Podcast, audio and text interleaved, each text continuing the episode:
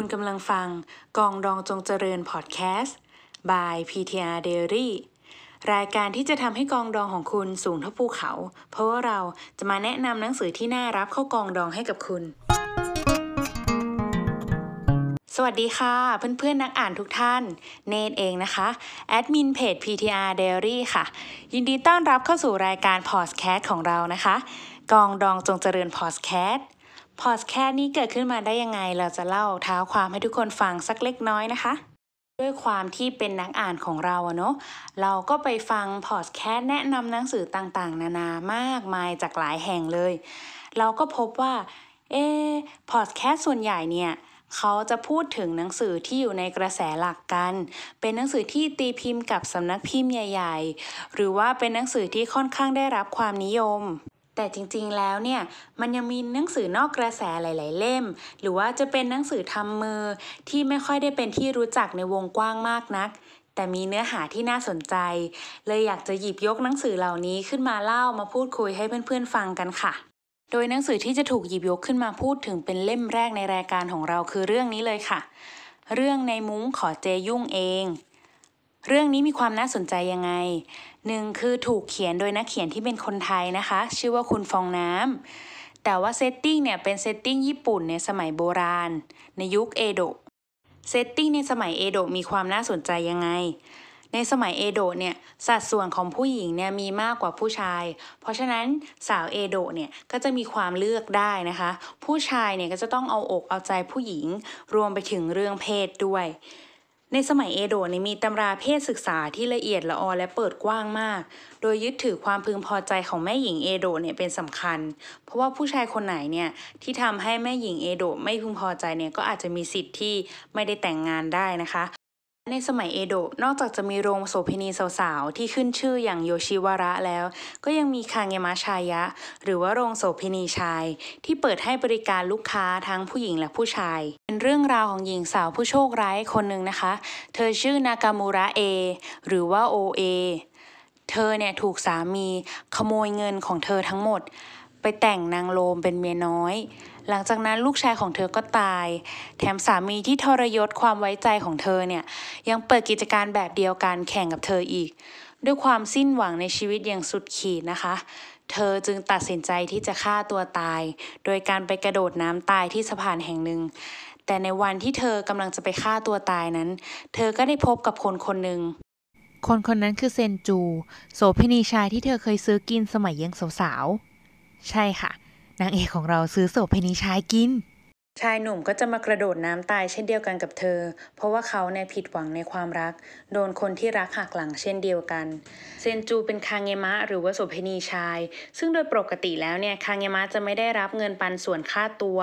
แต่ว่าอาจจะได้รับเงินสินน้ำใจจากแขก อารมณ์เหมือนกับการให้ทิปในปัจจุบันนะคะ พระเอกของเราเนี่ยก็สู้อุตสาห์เก็บหอมรอมริบเงินจำนวนนี้เอาไว้ เพื่อที่ พอถึงวันที่ไถ่ตัวได้เนี่ย จะเก็บเงินก้อนนี้ไปใช้ชีวิตบ้านปลายกับคนรัก แต่คืนก่อนที่จะได้รับการไถ่ตัว คนรักของเขาก็หอบเงินจำนวนนั้นทั้งหมด หนีไปเพื่อแต่งภรรยา ใช่ค่ะ คนรักของพระเอกเราเป็นผู้ชายนะคะ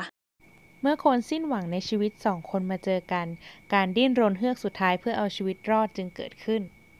เซนจูเดินตามตูดโอเอต้อยต้อยกลับไป โดยสัญญาว่าจะช่วยฟื้นฟูกิจการของเธอ โดยที่เขาไม่ได้รู้เลยว่า กิจการที่เธอว่านั้นคือ ร้านขาย sex toy ใช่ค่ะ นางเอกของเราเป็นเจ้าของร้านขาย sex toy คุณผู้ชม เรื่องราวก็ดำเนินต่อไปเรื่อยๆนะคะ เป็นการฟื้นฟูกิจการของ โอเอ และเซนจู โดยในแต่ละตอนเนี่ยก็จะมีลูกค้าเข้ามา ซื้อหาของเล่นในร้าน หรือว่ามาปรึกษาปัญหาในมุ้งกับสองนายบ่าวคู่นี้ด้วยความน่าสนใจนะคะ คือคุณคนเขียนหรือว่าคุณฟองน้ำเนี่ยเธอจบคณะโบราณคดีนะคะ ส่วนตัวที่ทราบเนี่ยเพราะว่าตามทวิตเตอร์เธอ แล้วก็มีโอกาสได้อ่านผลงานของเธอ ทั้งตอนที่เขียนสารานุกรมสีดำแล้วก็ สารคดีเกี่ยวกับเกอิชา ที่มีชื่อว่า The Willow w o l นะคะ ซึ่งก็เป็นอีกเล่มที่น่าสนใจมาก ถ้ามีโอกาสเนี่ยก็จะหยิบมาเล่าให้ทุกคนฟังในโอกาสต่อไปนะคะ พอจบแต่ละบทเนี่ยก็จะมีสกู๊ปสั้นๆนะคะ เป็นการแนะนำสินค้าที่ถูกพูดถึงในตอนนั้นๆ เช่นเอ่อทูบราคะซึ่งมีส่วนผสมของอันท้าแมวน้ำเป็นอารมณ์จุดแล้ว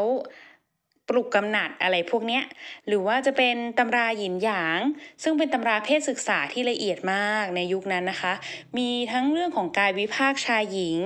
การพูดคุยก่อนการมีเพศสัมพันธ์ แล้วก็มีการสอนด้วยนะว่า ความยินยอมของแม่หญิงเนี่ยคือสิ่งที่สำคัญที่สุด ถ้าเธอบอกว่าไม่ก็คือไม่นะคะ หรือว่าจะเป็นอิจิบุโนริแผ่นกระดาษที่เอาไว้ใช้แทนเจลหล่อลื่นนะคะ ผลิตมาจากสาหร่ายอะไรพวกเนี้ย หรือแม้ก็จะเป็นการแทรกเกร็ดความรู้ในสมัยเอโดะ เช่น การคุมกำเนิดในสมัยเอโดะ วิธีการทำแท้งในสมัยเอโดะ อะไรแบบนี้นอกจากพวกเกร็ดความรู้เกร็ดทางประวัติศาสตร์ที่คนที่ชอบอ่าน เรื่องราวเกี่ยวกับประวัติศาสตร์จะชอบแล้วนะคะ เรื่องนี้ยังแทรกทัศนคติทางเพศที่ดีมากๆเอ่จะบอกว่าเป็นตำราเพศศึกษาย่อมๆเลยก็ว่าได้นะคะ มีตั้งแต่การเริ่มมีเซ็กส์ครั้งแรกคือ ถ้าเราพร้อมที่จะมีเซ็กส์เนี่ยเราก็ต้องพร้อมรับผิดชอบ ถึงผลของการกระทำที่ตามมา ไม่ว่าจะเป็นการตั้งท้องก่อนวัยอันควร การติดโรคจากเพศสัมพันธ์อะไรอย่างเงี้ยแล้วนอกจากนั้น หากแต่งงานเป็นสามีภรรยากันแล้ว เรื่องของ consent หรือความยินยอมเนี่ยก็เป็นสิ่งสำคัญ แล้วก็มีเรื่องของความเท่าเทียมทางเพศ เพศชายเนี่ยไม่มีสิทธิ์จะทำร้ายเพศหญิง และเพศหญิงก็เช่นกัน มีเรื่องของความไว้ใจ ความเกรงใจ ความรักที่ดีเป็น healthy relationship หรือว่าการแก้ไขความเข้าใจผิดทางเพศ ซึ่งก็ยังเห็นในดราม่าทวิตเตอร์บ่อยๆ เช่นการที่มีเพศสัมพันธ์ครั้งแรกเนี่ยผู้หญิงต้องมีเลือดออก ต้องเยื่อพรมจรรย์ขาดอะไรแบบนี้หรือว่ามีผู้ชายบางกลุ่มที่อาจจะเข้าใจว่าผู้หญิงเนี่ยสามารถอั้นประจำเดือนได้ อันนี้ก็คือ shock cinema มากนะคะว่ามีคนเชื่อแบบนี้อยู่ ก็เมื่ออ่านเล่มนี้ก็จะได้รับการทำความเข้าใจที่ถูกต้อง แล้วที่ชอบมาก ๆ เลยคือ character ของพระนาง พระเอกของเราเนี่ยเป็นไบเซ็กชวลเนื่องจาก เขาเนี่ยตั้งแต่เด็กมาเลยเนี่ยก็ถูกเลี้ยงมาเพื่อให้เป็นคาเงมะ หรือโสเพณีชาย ก็จะถูกเลี้ยงมาแบบกึ่งหญิงกึ่งชายอะค่ะ ก็จะมีการแต่งตัวต้องรับแขกที่เป็นผู้ชายทำให้เขาเนี่ยมีอัตลักษณ์ทางเพศเนี่ยที่ค่อนข้างกำกวมในความเป็นหญิงเป็นชาย มีฉากที่เขาเนี่ยแอบเอา สีทาปากของนางเอกไปทา โดยที่พอนางเอกรู้เนี่ยนางเอกก็บอกว่า ไม่เป็นไรอยากจะทาก็ทาไปเลย ไม่ต้องไปสนใจ แต่ขอแค่เปลี่ยนจากสีทาปากที่มีสีเนี่ยเป็นสีพึ่งที่ไม่มีสีเป็นลิปมันแทนดีไหมเพราะว่าตอนนี้เนี่ยเจ้าไม่ได้เป็นคางิมะแล้ว เดี๋ยวคนอื่นเขาจะดูไม่ดี พระเอกก็ตกใจว่าเอ้าท่านไม่ได้มองว่าผู้ชายทาปากเป็นเรื่องไม่ดีหรอนางเอกบอกว่า มันไม่ได้เดือดร้อนใคร เจ้าอยากจะทาปากก็ทาไปคุณผู้ฟังอาจจะฟังแล้วรู้สึกว่า โอ้โหทำไมเนื้อหาเยอะจัง มีแต่สาระเหรอ แล้วมันจะสนุกได้ยังไง แต่จะขอบอกว่าคุณคนเขียนเขาเขียนได้สนุกมาก มีการตบมุกบูบาบูบาตลอดเวลา แล้วกราฟความสนุกของเรื่องนี้คือ พุ่งขึ้นพุ่งลงพุ่งขึ้นพุ่งลงฉวัดเฉวียนไปทั้งเรื่องเลย ที่ขำมากๆคือพระเอกของเราเนี่ยชอบอุทานว่าตะเถนอย่างเงี้ยทุกครั้งที่พระเอกอุทานก็คือจะตลกมาก ส่วนนางเอกอุทานว่าชิบหายตลกมากๆ นางเอกของเรานี่ก็จะเป็นคนที่เข้มแข็งภายนอก แต่จริงๆ แล้วเนี่ย เธอก็เป็นผู้หญิงคนหนึ่งอะเนาะ มีเรื่องราว มีบาดแผลในจิตใจ ก็จะเป็นคนที่แข็งนอกอ่อนใน ก็ เคมีพระนางดีมากๆเลยอะโดยสรุปก็คือเป็นหนังสือที่มีความครบรสมาก คือสนุก ตลก มีความตื่นเต้น มีความเศร้า มีพาร์ทเศร้าด้วยนะคะ แล้วก็มีเกร็ดความรู้สำหรับคนที่อยากจะรับรู้เรื่องราวในเรื่องเพศในสมัยเอโดะซึ่งชาวเอโดะเปิดเผยกันเหลือเกิน เอามือทาบอกตลอดเวลาที่อ่าน ก็เป็นหนังสือที่ครบรถมาก ๆ เลย ใครที่อยากจะหาซื้อก็จะต้องขอบอกว่าหนังสือเล่มนี้เป็นหนังสือทำมือนะคะ จะต้องสั่งจากคุณคนเขียนเท่านั้น โดยส่วนตัวมองว่าหนังสือพีเรียด ญี่ปุ่น จ๋าๆแบบนี้ค่อนข้างหายากนะ ไม่ค่อยเจอ ส่วนใหญ่ก็จะอ่านกันเป็นพีเรียดจีนอะไรอย่างนี้ใช่ไหมคะ แต่เรื่องนี้ให้อารมณ์ที่ดีมาก แล้วก็ไม่ได้มีความรู้สึกว่าเป็นคนไทยเขียน คือด้วยความที่นักเขียน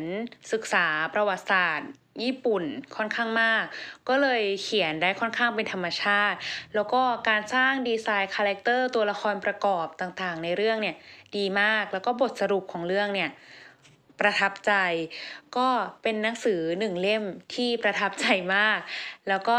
ถึงได้หยิบขึ้นมาเป็นหนังสือเล่มแรกเลยของรายการนะคะ หวังว่าเพื่อนๆทุกคนเนี่ยจะได้รับ อรรถรสในการอ่านนะ ถ้าเกิดใครที่ไปหาอ่านแล้วเป็นยังไงเนี่ย ชอบหรือไม่ชอบยังไงก็แวะไปพูดคุยกันได้ในเพจ PTR Diary นะคะสำหรับวันนี้ก็ขอบคุณทุกๆท่านมากเลยที่ติดตามมาจนถึงตอนนี้ ฝากติดตามรายการของเราไปเรื่อยๆนะคะ จะพยายามหาหนังสือสนุกๆที่อาอาจจะอยู่นอกกระแสหรือว่าไม่ค่อยเป็นที่รู้จักในวงกว้างมากนักมาพูดคุยกัน หวังว่าจะได้แนะนำหนังสือดีๆ เป็นเล่มที่เพื่อนๆอาจจะไม่คิดว่าจะชอบเนี่ยเข้าไปอยู่ในกองดองอีกหนึ่งเล่มนะคะ มีกองดองไม่ผิดทุกคนอย่าไปแคร์ซื้อมาดองไปเลย ทั้งนี้มีเป็นร้อยเล่ม ลาไปก่อนนะคะวันนี้แล้วพบกันใหม่ในตอนหน้า สวัสดีค่ะ